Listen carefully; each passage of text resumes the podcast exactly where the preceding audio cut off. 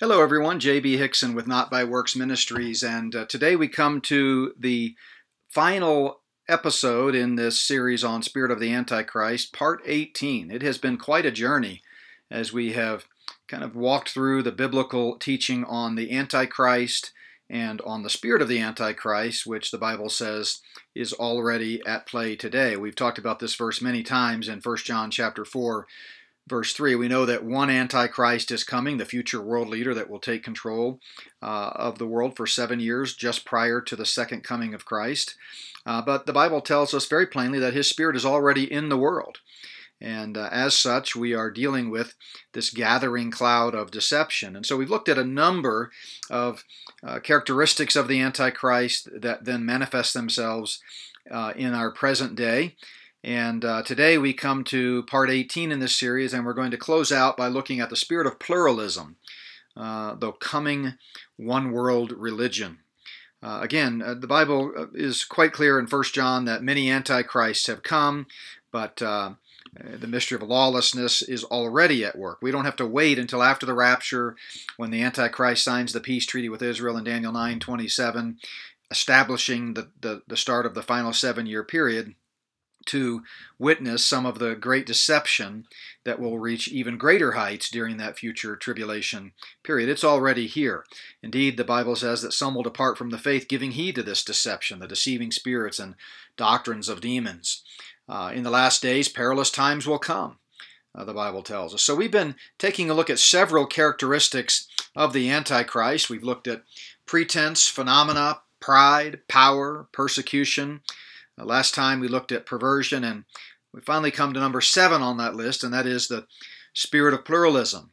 And if you've not been able to watch the previous videos in this series over the last several months, let me encourage you to check out our YouTube channel at youtube.com slash notbyworks and uh, go ahead and subscribe and you'll be alerted uh, uh, to future videos that we uh, produce along these lines.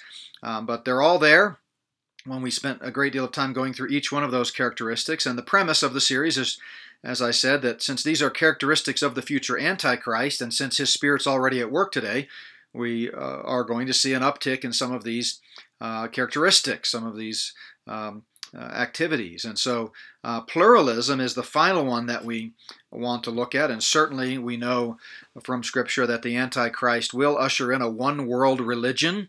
Uh, which is what pluralism uh, really is. It's a the bringing together under one faith group, if you will, all religions of the world. If you want a technical definition of pluralism, it would be this: a philosophical perspective that demands diversity and difference over unity and sameness. And key to the principle of pluralism is the belief that any absolute view is wrong. I've talked about this at length in some of our other uh, videos uh, over the years, uh, going back to uh, some of the um, classes that I've taught in different academic institutions on postmodernism. But pluralism really is a key core component of the Antichrist's future reign, and it's therefore not surprising that we are seeing in recent years more and more talk of uh, moral relativism and the fact that no one religion can claim to be the true religion. We've all got to come uh, together. So, another way of saying that any absolute view is necessarily wrong is to basically say that all views are right because there are no absolutes. So, pluralism is often pictured as just different uh, groups of uh, people thinking in a different subject, so whether it's religion or sexual preference or doesn't matter the topic, but no matter what your views are on that, you all have to come together as one big a happy family.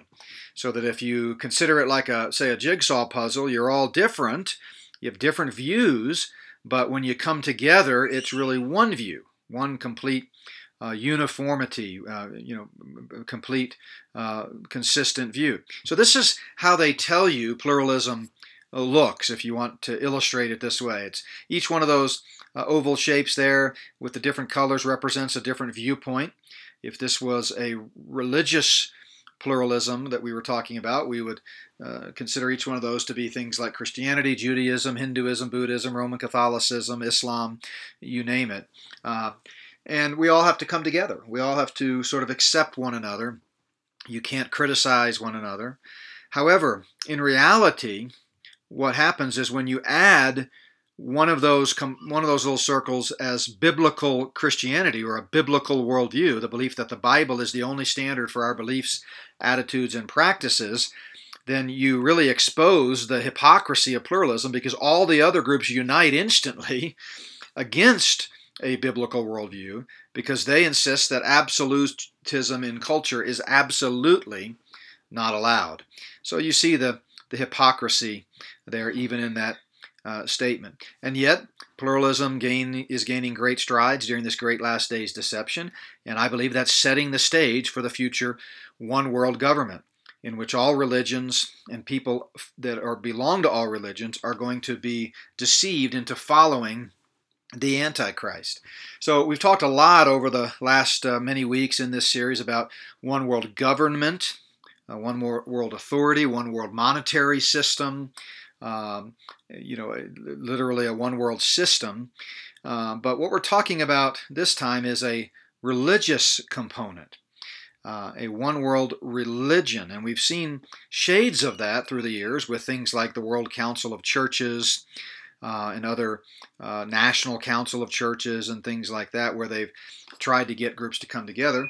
Over the years, in my 32 plus years of ministry, both in an academic setting and in a nonprofit setting with Not by Works Ministries, and also in pastoral ministry, I've had the occasion uh, to sit in on a number of ministerial alliances. What's a ministerial alliance? Well, it's a typically a local group in your town or community of all the different church pastors and church leaders who come together uh, regularly, typically once a month, to just talk about how they can make the community a better place and tackle problems in the community. And I have resisted those really from the earliest days of my ministry, even really before I had researched a lot of what we've been talking about in uh, this series. Uh, but I knew enough to know that if you believe the Bible, uh, that you cannot have fellowship with other groups that are emphatically opposed to the Bible. So, most recently, I went to a ministerial alliance group uh, just for kicks to, to, kind of see what it was about and see who was there. And I was new to a certain region of the mountains and thought, well, I want to introduce myself. And so I'm sitting next to, you know, a homosexual female priest on one side and a, you know, a, a, other different people from all kinds of different walks of life Buddhism, Hinduism, Roman Catholicism, Islam. And you know, I tolerated the meeting just for mostly for my own research, if nothing else. Uh, but uh, quickly decided, you know, uh, as I expected, this is not something that is going to honor the Lord. The Lord does not like it when we compromise and fellowship with the unfruitful works of darkness. And so, these other religions that are prevalent in this particular community that I was in at the time are diabolically p- opposed to the God of the Bible. They think the God of the Bible is an impostor, that he's wrong, that their religion is the one true way to heaven. And uh, so, why in the world would I want to fellowship with them? That's why uh, Paul said, Come out from among them and uh, be ye separate. Um, so, if we want to uh, kind of look at how pluralism plays into individual faith and, the, and our individual relationship with our Creator, uh, there are basically four uh, broad views about, um, uh, or five maybe, about how uh, this all comes uh, together. You've got pluralism, inclusivism, universalism, and then, of course, uh, exclusivism. So um, the problem is mankind is sinful. And just about every religion seeks to find a way to get man in his fallen state uh, to uh, some type of positive afterlife. The Bible calls it heaven, among other uh, labels uh, for it. Other religions might call it paradise or utopia or nirvana or whatever it is. But that's the real question. How do we get from A to B? How do we get from our sinful fallen state, which I think every religion recognizes man has a problem? I mean, it doesn't take a rocket scientist to look around and, and see that. And uh, how do we get there? Well, religious pluralism says, well, yeah, we agree man has a problem, and pretty much anything goes to get you to heaven. That might be personal faith, it might be your own good works or merit, it might be different religions like Islam, Judaism, or Christianity, or by the way, it might be any combination of the above. And if you just simply are devout enough, they would say, a religious pluralist would say, your pathway will get you there. You just got to pick a pathway.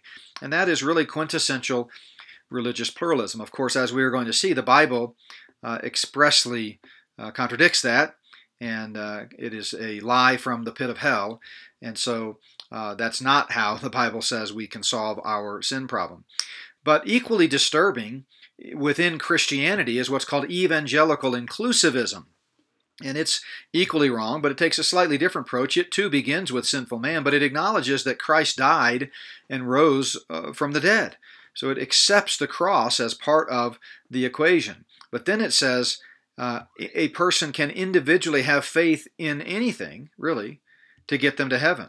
So, in other words, faith in Jesus Christ alone is not the only way to get to heaven.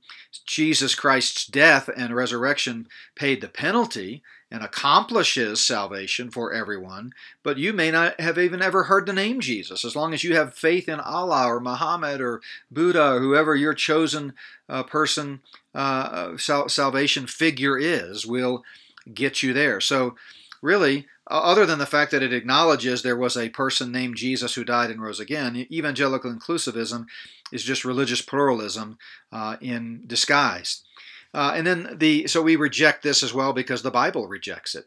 And then you know the the next uh, uh solution, if you want to call it that, or proposed solution, is simply secular universalism, and it never acknowledges that man has a problem, so it just assumes everyone goes to heaven.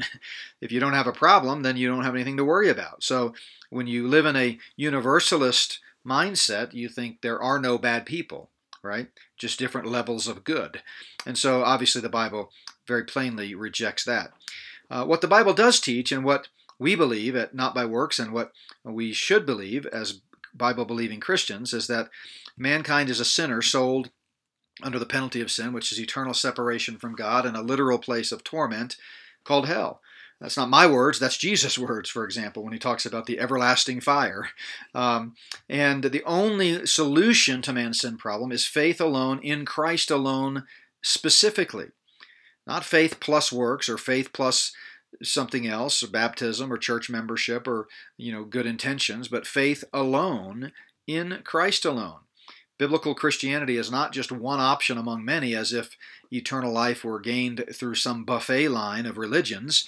It is the sole and only means of solving man's problem. So Christ died for our sins, took our sins upon him. He, the only perfect man, the God man, came to earth, lived a perfect, holy, sinless life, and died for our sins to pay that penalty. And then, if we will simply receive his gift purchased with his own blood of forgiveness, we can have that forgiveness imputed to us. We can then be born again. Um, but how do we receive that gift? By faith. You don't receive it by your own works or merit or pledges or promises or commitments or surrender or any other type of you know quid pro quo as if eternal salvation was gained in a bilateral contract of some sort. It's not a bilateral contract, it's a unilateral gift, but like all gifts, it has to be received. And we receive that gift by faith. More than 160 times, the New Testament plainly says the only way to heaven is by faith alone in Christ alone. And yet, uh, because of the influence uh, of Satan, who's blinding men's hearts to the gospel, 2 Corinthians 4 4, we see more and more people departing uh, from the faith. We've looked at this verse a lot, but notice how there will be a growing departure from the faith as a result of demonic deception. More and more people are leaving the historic roots of Christianity that say the Bible is the only self revelation of God to man. It is the only guide and truth uh, statement. It's the only standard for our beliefs, attitudes, and practices. And they're shifting into this pluralistic mindset that says, you know, to each his own. You say tomato, I say uh, tomato. I get into this somewhat in my uh, brand new book, uh, Top 10 Reasons Some People Go to Hell, and the one reason no one has to. Uh, and I have a chapter in there uh, called You Say Tomato, I Say Tomato. And it talks about how uh, people have embraced this universalist, or rather, this pluralist mindset into thinking that uh, there are multiple ways to heaven. But again, this is predicted. God's word reminds us that the time will come when people will not endure sound doctrine. But according to their own desires, because they have itching ears, they will heap up for themselves teachers, and they will turn their ears away from the truth, being turned aside to fables. What you need to understand is that if you or someone you know is following say Hinduism, Buddhism, Roman Catholicism, Islam, any of these other false religions, you're believing a fable. Again, not my words, that's the Bible's words. You can't pick and choose which parts of the Bible uh, to believe. The whole of the Bible is truth. Uh, what we see happening today, again, setting the stage for this one world religion, it's really hard to fathom today, especially when there's so much religious division, especially in you know other parts of the world, say the Middle East, where there's factions of Islam killing each other, and and of course you know other parts of the world, it's other religions. It's really hard to fathom that indeed someday all peoples of earth will come together under one religious leader. And uh, his name is the Antichrist, the man of sin, the son of perdition. Jesus predicted that he's going to set himself up as God halfway through the tribulation. So, three and a half years into the tribulation, the Antichrist is going to say, I'm God. He'll take the throne. He says, You must worship me or be beheaded. Uh, what we see happening today is setting the stage for that type of um, climactic deception uh, that will reach unprecedented heights. It's very similar to what we saw in uh, the Old Testament in the book of Judges. The book of Judges records about 300 years or so of Israel's history, roughly speaking, from the death of Joshua in 1366 BC all the way till the death of Samson in 1084 BC. And this is the very last verse in the book of Judges, Judges 21, verse 25. And it summarizes the whole period of the Judges. Forms a, a fitting concluding statement that explains why life in Israel was so corrupt and immoral and in decline during this time. What came after the period of Judges is the period of the kings. Um, and they didn't fare much better during that time. Um, but it all began with individuals ignoring the law of God, doing what was right in their own eyes. And it led a whole nation into moral collapse. and yet, history uh, so often repeats itself. You know, the Bible gives us the timeless truth that where there is no revelation, the people will cast off restraint. Well, what does that mean? What is revelation? Revelation is the authoritative declaration of God. The revelation that we have today is God's Word. That is the totality of God's revelation. It's His self unveiling. The word revelation is the Greek word apocalypsis. It's where we get the word apocalypse.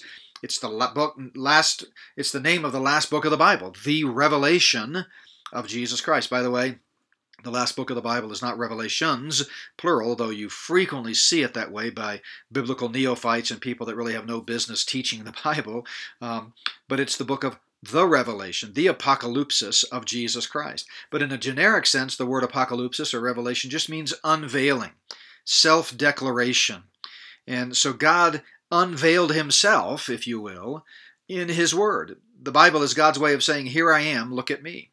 And what this principle in Proverbs 20:19 is saying is that where you don't have a standard, where you don't have the word of God, the prophetic utterance of the word of God, which is now contained in the Bible, uh, then there's going to be no restraint. By contrast, of course, blessed or happy are those who keep the law. So the Bible is always the first thing to go in a pluralist culture. Um, you know, I, have been involved in different ministries and different churches, and either officially and directly involved, or just in working with them for various ministry initiatives. And I can't tell you the number of times I've seen uh, this principle played out. Um, I came from a church up in the mountains where they had an utter disdain. Most people, not all of them, but most of them, those in leadership, an utter disdain for the Bible. They didn't want to hear Bible teaching. They wanted the church to be more like a social club. And whenever I would say things like the Bible is clear, uh, they would really, uh, I would hear about it. They would say, The Bible's not clear. What are you talking about? There's all kinds of disagreement about the Bible. People don't know what the Bible says. Why do you keep saying the Bible is clear? And, you know, we wanted to put out gospel tracts, and we did, you know, because I wasn't uh, going to uh, uh, kowtow to those uh, pluralists in the group. Uh, but uh, they, they didn't they didn't like that. They didn't like gospel tracts. Even just setting out on a table, telling people this is the only way to heaven, because in their mind you could get to heaven any number of ways by a dream or by through some sincere devotion to some other religion. I proposed often in this remote section of the mountains doing evangelistic events, hosting concerts or retreats or anything that we could to gather people together and present the gospel because I'm not ashamed of the gospel, as Paul said, for it's the power of God to salvation. And it is uh, indeed our great uh, commission. Uh, that's the reason we're here, is to spread the good news. And yet, uh, people from that mindset and what I ran into up in that particular setting uh, for a few years was those that did not want to do that at all. Don't bother me with the Bible. But the Bible uh, is the Word of God. And sadly, it is got it has to be under attack if the stage is going to be set for a global religion, a worldwide religion. And so that's why we see uh, so much heresy uh, rising to the fore today. Even in otherwise Christian churches, we see sound doctrine going out the window. And yet, the Bible itself, within its own pages, claims to be the authoritative Word of God. More than 3,800 times the Bible declares, Thus says the Lord. So it is the infallible, inerrant Word of God. The Bible is the filter and the only filter for all truth claims. So, in other words, everything else we come across in life, whether it's from science or nature, reason, philosophy, television, even religion, traditions, experience, everything we encounter in life has to be run through the grid of God's word. And if God's word validates it, then fine, it become sort of becomes part of our interrelated worldview. But if God's word contradicts it, if it's not validated by God's word, then it must be rejected because the Bible is the only standard for our beliefs, attitudes, and practices. Now, unfortunately, when you don't believe that, if there is no standard that sort of holds all things together, if there's no ultimate right or wrong, good or bad, if there's nothing that you can use to validate truth claims, uh, then what you're left with is this massive explosion. And uh, you know everything is unsettling. There's no there's no stability at all. There's no uh, common thread that sort of holds you together. You're all just, like the book of Judges said, left to your own uh, devices and doing what's right in your own eyes. When there's no standard, the result is total chaos. And of course, what does Satan want? He is the God of chaos. Uh, and the, the Luciferian elite, Satan and all of his co conspirators, as we've talked a lot about over the last 18 sessions now, are trying to destroy this world so they can rebuild it. It's the principle of order out of chaos. Order out of chaos. And that's what they want. Particularly in the United States of America, as we've uh, talked about, we are living uh, in really the worst times in American history right now in terms of glo- in terms of government overreach and tyranny. And I fear that it's only going to get worse, as we've talked about uh, quite a bit. But you know, the Bible tells us to go from the presence of a foolish man when you don't perceive the lips of knowledge in him. It's impossible to be part of the crowd, to fit in, to be well liked, to be popular, and hold the Bible in high regard at the same time. By definition, the Bible is exclusive. The Bible claims there is one God, and you're to have no other gods before me.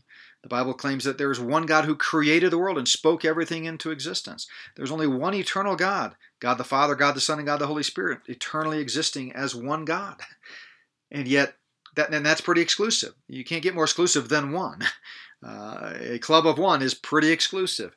And, uh, and yet, people all the time are trying to draw circles of inclusion, which is the pluralist credo, instead of lines of distinction, as the Bible plainly does. We saw that in last week's uh, message on uh, perversion as it relates to sexual immorality and so forth. Uh, Paul put it this way in Ephesians 5 Have no fellowship with the unfruitful works of darkness, but rather expose them. It's a fundamental goal of pluralism to eliminate any and all standards. That is Satan's goal. Um, he, he did that right from the beginning in the garden when he attacked God's standard. Remember, God, in His great love, told Adam and Eve, whom He had created in His image, as His highest pinnacle of creation, the crown jewel, if you will. He loved them so much, He said, Watch out, there's one tree that'll kill you, and I don't want you to die. And so He created that standard. He said, If you do eat from it, you will die. And He did so out of love. And yet, what did we do? We walked over and took a great big uh, bite. And Satan came to Eve and, and basically tempted her to do that by saying, Look, God there are no standards. You don't have to trust God. You can do what you want. God's just worried you're going to be like Him. And we've talked about that when we looked at the anatomy of dece- deception very early on in this series. Uh, the reason truth matters and you know doctrine matters is because Satan is a liar and has been a liar from the beginning. Jesus said when he speaks, everything he speaks is a lie. That's the reason John said, if anyone comes to you and doesn't bring sound doctrine, don't receive him into your house or even greet him. And yet pluralism says let's let's hug and embrace and work together and, and, and agree with each other and agree to disagree, which I've mentioned before. I really don't like that phrase. I think we need people willing to disagree to agree. There's too much agreement going on right now, too much compromise from the Word of God. James put it this way friendship with the world is enmity with God. Um, you want to be a friend of the world, fine, but you're going to be an enemy of God because God says you got to take a stand. God says, You shall worship me and me only. Never before in human history have so many people, or sheeple as I like to call them, dutifully gotten in line and followed utterly absurd government mandates that have no basis in truth.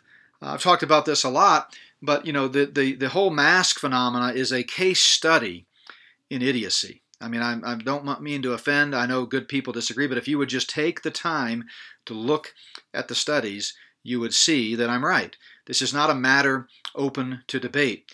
Top peer reviewed journal articles. I, can send you, if you email me, I'll be happy to send you um, at least two documents and several links. One of them has 14 pages, one of them has eight pages of peer reviewed studies as recently as a month ago, going back decades in the study of virology and science. It is commonly known and accepted by all parties that masks are not safe they are dangerous. They cause hypercapnia or hypoxia and all kinds of other problems. God did not design us to cover our mouths. These are the way we're supposed to uh, ex- exhale CO2. And it'd be like wearing a mask would be like putting a, a hose up to your muffler and putting it through the window of your car. And the reason so many people are getting sick now is because they're wearing masks. Indeed, how, how perfect is it of Satan, who masquerades as an angel of light, to take the very thing that he claims will save us and actually have it be killing us. Uh, again, I know uh, I'm probably hearing a lot of people shouting at their computer screens right now because their doctor or their friend or their nurse or somebody said such and such. Look, here's what here's what would happen if we sat on across from each other and compared medical studies. You you would go first. I would let you go first, and you could produce a medical study that has only come up in the last six or eight months, claiming uh, that new science has determined that wearing masks is safe. Then I'll go. I'll produce a study. Then you'll go again. And then I'll go. And we'll trade studies. And at the end of the time, here's what would happen. Number one, you will run out of studies long before I do. I could go on for days because it's just common knowledge in the scientific literature. And secondly, all of your studies would be since the beginning of the coronavirus scamdemic. Mine are going to be going all the way back to before and after. Even the likes of Anthony Fauci and our Surgeon General were on record in the early days of the scamdemic uh, before it became a big deal in America as saying, whatever you do, don't wear masks. They're dangerous. That you know we don't need them. And so, yes, I understand that in certain settings, like in a surgery where you're opening up someone's body and exposing their vital organs, that it's it's good for surgeons to wear masks because they don't want under you know, worst case scenario to accidentally sneeze or something and then it goes right into the bloodstream, that can be dangerous. And yeah, if you're sneezing and snotting and you have a cold, uh, you should sneeze into your elbow because you don't want to blow droplets on somebody else. That those are germs, they get people sick. So I suppose if you are sneezing and snotting and have to be among people, you might want to wear a, a mask. But if you're healthy and asymptomatic, don't wear a mask. It will kill you. And yet I run into people all the time that say, oh, it's the loving thing to do. Listen, God is love, and it can never be loving to believe and promote a lie. Let me say that again. Don't claim, oh, it's a loving thing to do to promote and perpetuate a lie. If you want to wear a mask, wear a mask, but don't blame that on God. And when I when I walk out and it's it's almost surreal, and I see people everywhere wearing masks, I'm reminded of this picture that I've shown uh, previously in here of uh, Germans hailing uh, Hitler, hailing Hitler here. And you notice right here in the middle this one guy that's standing alone. We need more guys like that. We really do. The spirit of pluralism. It's time for Christians to stop compromising truth under the pretense of love or kindness or not wanting to offend. Sometimes the truth offends. It's that simple. And those people today who prioritize friendships and reputation higher than truth will be the first ones to line up behind the Antichrist's great last days deception. They'll be sitting ducks. Today is the day. Now is the time to decide whether you're going to stand for truth or be like a straw in the wind, obeying and believing everything the government and the NIH and the CDC and Fox News and Anthony Fauci and everyone else tells you. Jesus himself said, Sanctify them in his high priestly prayer here in John 17. Sanctify them, God, by your truth, for your word is truth. You want to know what truth is? Look to the word of God. Psalmist put it this way For the word of the Lord is right, and all his work is done in truth. In truth.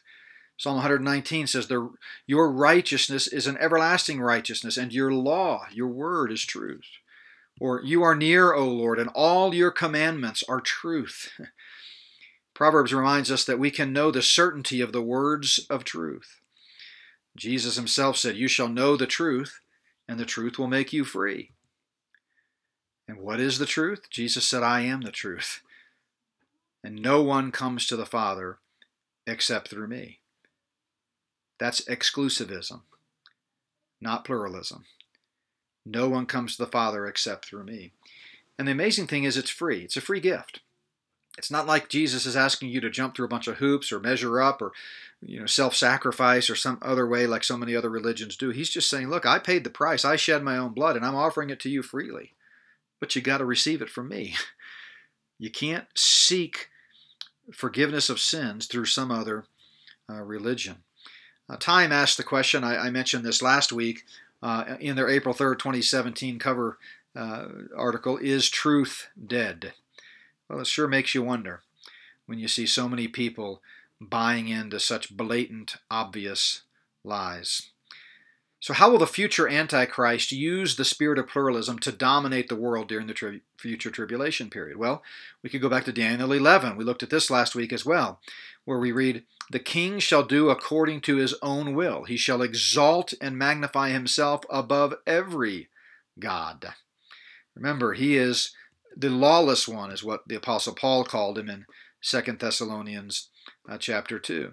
Going back to Daniel 11, the very next verse, and I'm reading here from the NASB. We talked about this last week, how the New King James capitalizes the word gods there, the first word in the second line that you see on the screen there. It makes it singular and capitalizes. It's the Hebrew word Elohim, which can mean either a reference to God, Yahweh, the one true God, or it can also mean multiple gods, plural, with a little g, depending on the context. And here, every other English translation correctly translates it gods. The Antichrist it's talking about here when he comes will have no regard for the gods, plural, of his fathers.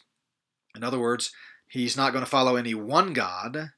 Uh, he's going to embrace all gods at first, and, and then ultimately at the midpoint of the tribulation, as we talked about, he's going to claim himself to be God and demand that everyone worship him. He's not going to show regard for any other God. So it doesn't matter whether that's you know Allah or God, the creator God, Yahweh, the one true God, or uh, any other false God that's out there, uh, if you uh, are alive during the tribulation period, he's going to say all of them uh, take a second seat to him. And, uh, and you must worship me. Going to Revelation, Revelation talks about blasphemies. The Antichrist is going to speak great things in blasphemies. Um, notice that it's plural. That is, he's going to offend followers of all religions because of his pluralistic worldview. Today, a pluralist embraces all religions. Can't we all just get along, they say? But during Antichrist's reign of terror, he's going to embrace them at first to get them to follow him, but then he will eventually reject them all. Remember? He'll have no regard for the gods of his fathers. Ultimately, he will set his blasphemous tongue on the one true God. Notice what it says after 42 months, after the midpoint, then he's going to open his mouth and blaspheme against the Creator God. Yahweh, the one true God, to blaspheme uh, his name. Remember, Jesus warned the future nation of Israel about this during the Olivet Discourse when he said, You want to know when we're getting close to my return to establish the kingdom? Well, here are the kinds of things you're going to see. You're going to see a lot of deception. Take heed that no one deceives you. He said, Many are going to come in my name saying, I am the Christ, and are going to deceive many. Notice, many will come.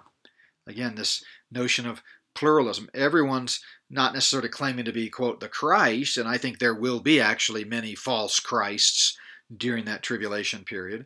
But also, many are going to come today not necessarily claiming to be Christ, but, but claiming to be the one way to heaven. Well, Jesus said, I am the way. So if they're claiming to be the way to heaven, in contrast to what Jesus said, and Jesus said he was the way, then essentially they're claiming to be Christ. They're saying, don't believe Christ, believe me. I'm the only way to heaven. So there will be many that do that. Uh, many false prophets will arise, he says. And then again, and, and later on that same chapter, he says, the false Christ and false prophets will rise.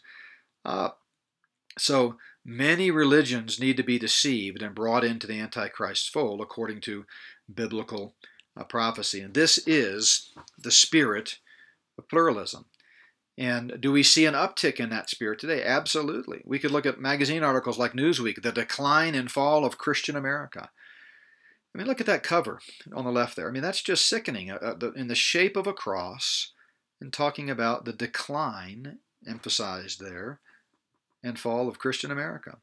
Or Time magazine had an article, What if there's no hell? and we see that happening. Many churches today are beginning to promote an annihilationist or universalist, as we talked about earlier, approach that says there is no consequence for sin in eternity. Uh, and, and this is the problem. Many Christians naively buy these books or listen to these TV preachers and jump on board. And at first, apostasy only appears to be a lane change. But there is a way, Proverbs 14 says, that seems right to a man, but it, it leads to destruction. And so when, you know, groups like Christianity Today, which I do not recommend, um, you know, have articles about how you can be Muslim and still be a true worshiper of Jesus, or other church buildings that where churches have died and, and sold their building and are now taken over by Islamic uh, organizations, or you know popular evangelicals like Rob Bell, um, who who talks about there's no hell that love wins, or Leonard Sweet, who I've had the chance to interact with in his heretical book, The Gospel According to Starbucks. Again, you know, showing an utter disdain for the exclusivity of Scripture. Jesus Christ said, I am the way, the truth, and the life.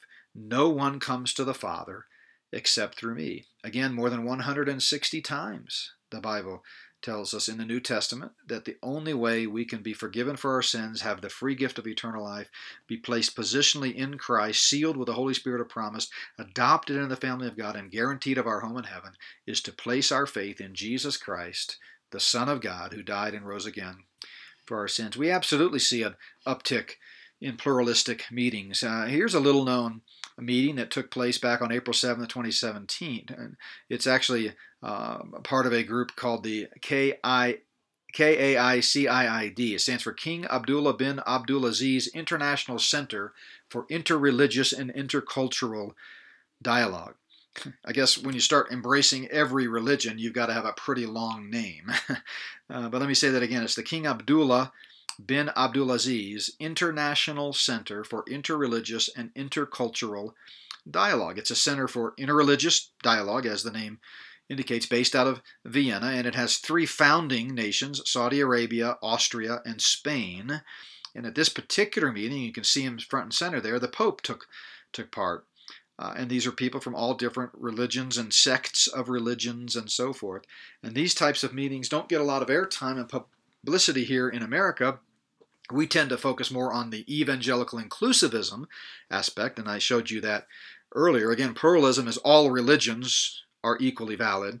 Evangelical exclusive or inclusivism is that yes, we believe in a Jesus who died and rose again, but beyond that, any religion goes as long as you have faith in whoever your God is, your substitutes. Like there's all these surrogate Jesuses out there.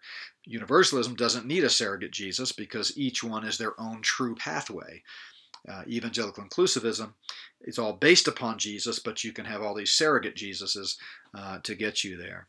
So the spirit of pluralism is alive and well. We see it everywhere we look. And what we need, and we're going to see fewer and fewer of these, especially in America, as so many churches are absolutely, absolutely worshiping at the altar of the government uh, based on false understandings of passages like Romans 13. A lot of people tell me, you know, Romans 13 says we've got to obey the government. No, it doesn't. That's a very American Western viewpoint of Scripture. Do you think people in China or North Korea or, uh, you know, uh, Iran think that Romans 13 teaches them that they've got to obey the government? Of course not. Romans 13 teaches that governments exist uh, under the will of God to do good. And if those governments are not doing the will of God, they're not to be followed. It's the reason we see in the early days of the New Testament men like Peter and John and Paul saying we must obey God rather than men. You know, if you want to put us in prison, put us in prison, but we're not going to bow down and worship to these governmental authorities. We're going to trust God first and obey God first. And so the religious aspect of this spirit of the Antichrist that we've been talking about for so many weeks is troubling to me. Obviously, my uh, whole ministry is, is built upon proclaiming the truth of God's Word, and I am an unapologetic biblicist, meaning that I'm not just espousing some uh, geographic Christian worldview, but I'm basing my Christianity on the words of the Bible as my only uh, standard. And it's been sad to see uh, so many friends and colleagues who at once one time held firm to the Word of God, you know, toss that aside and get swept up in this great gathering cloud of deception, and taking a lot of Christians with them. Uh, so as we think about and close out this series here on Spirit of the Antichrist, we've talked about a lot. I mean, it has been some pretty heavy, heavy stuff. Um, we spent a number of weeks on the spirit of pretense and deception and talked about how just about everything we've been taught, at least in America, uh, is a lie. Uh, and and they've admitted that. And you know the textbooks in public schools and universities are all controlled by the Luciferian elite. And uh, so we talked a lot and gave a lot of examples about the spirit of pretense, everything from geoengineering and um, you know um, just secret societies and uh, fake elections and the fake left-right paradigm and the false media and Operation Mockingbird and so many other things that to make the case about pretense. And we intentionally spent the, the, the greatest number of uh, sessions on that idea of deception. And then we moved on to pride as sort of the foundational element of all sin and talked about how we see a narcissism epidemic in our culture today. And then the spirit of power, just brute force and power, uh, and how um, that is obviously going to be one of the hallmarks of the Antichrist reign. And so, of course, we see it happening today. And then one of the most interesting uh, sort of topics that we uh, covered in this series was the spirit of phenomena the signs and wonders and all of the things that the Antichrist and the false prophet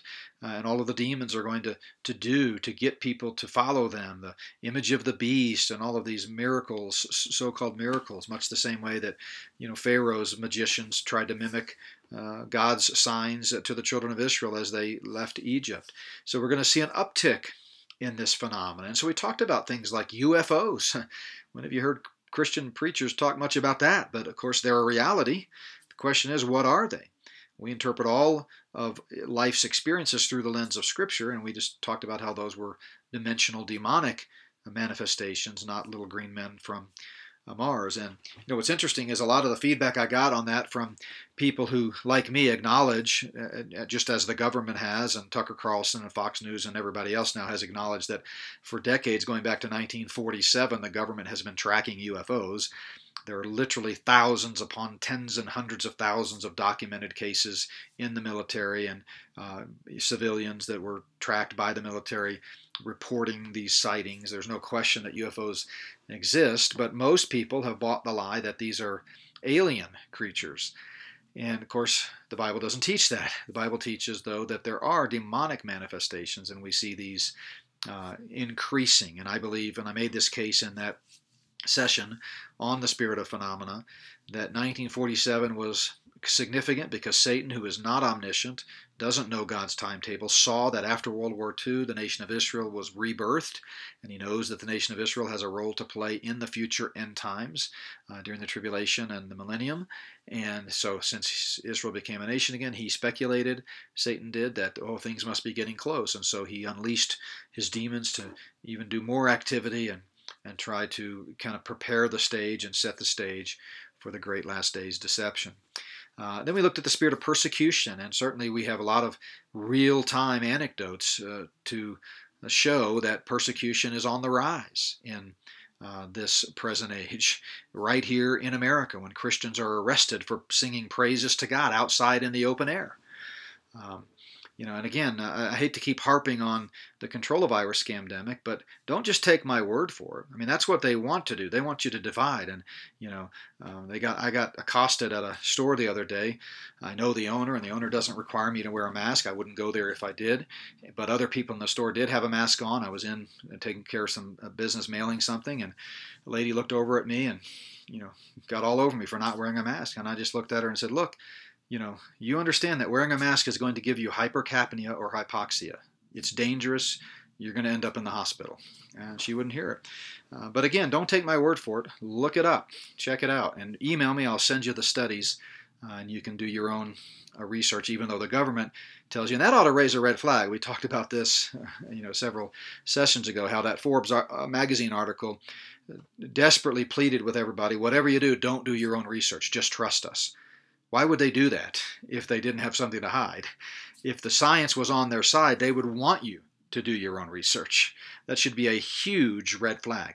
But no, they're saying don't do your own research. You're not smart enough to figure it out. Just sit back and listen to what the government tells you to do.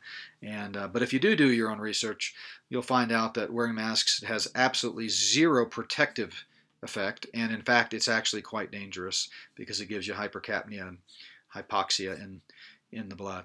Then we looked last week at the spirit of perversion and talked about sexual immorality. Uh, good feedback from that one, uh, and uh, I hope you'll take the time to watch that one because, again, it cuts right to the heart of the image of God in man. And one of the things that I didn't take the time to dive into, and uh, someone pointed out to me, was that we talked a lot about sexual uh, homosexual immorality and perversion and the gender surrender movement and all that. But there's also some perversion that's quite prevalent in the heterosexual realm. You know we see just promiscuity and people living together outside of marriage and yet god's word says there's only one accepted standard which is uh, sexual relations is meant to be between one man one woman in the confines of marriage. Sex before marriage is fornication sex outside of marriage is adultery both of them are a sin and uh, not something that uh, pleases God, and they're a serious a sin in terms of the consequences. And so go back and watch that one. And then, of course, we closed out today with the spirit of pluralism. So thanks for watching. I hope that you found this series both enlightening but also um, motivating because we serve a good God. We know who wins in the end.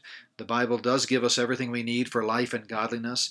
We are never to be scared but we are to be prepared. Proverbs 22 reminds us that if we see trouble coming, we should prepare for it. And I do, do believe we're living in a time when we who have been sheltered in America for the most part are going to have to experience the kinds of things that many Christians have experienced for the last 2,000 years if the Lord tarries is coming.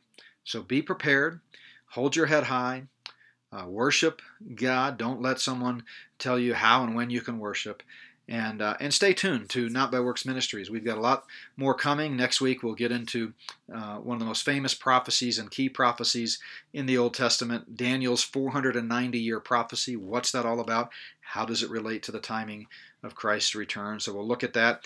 And then in the weeks to come, we're just going to continue to go down the doctrinal framework of the end times and take a look at some of that one sixth of the Bible, as you've heard me say so many times, that is unfulfilled prophecies. We got a lot of material that we can cover. Well, thanks for watching, and uh, God bless.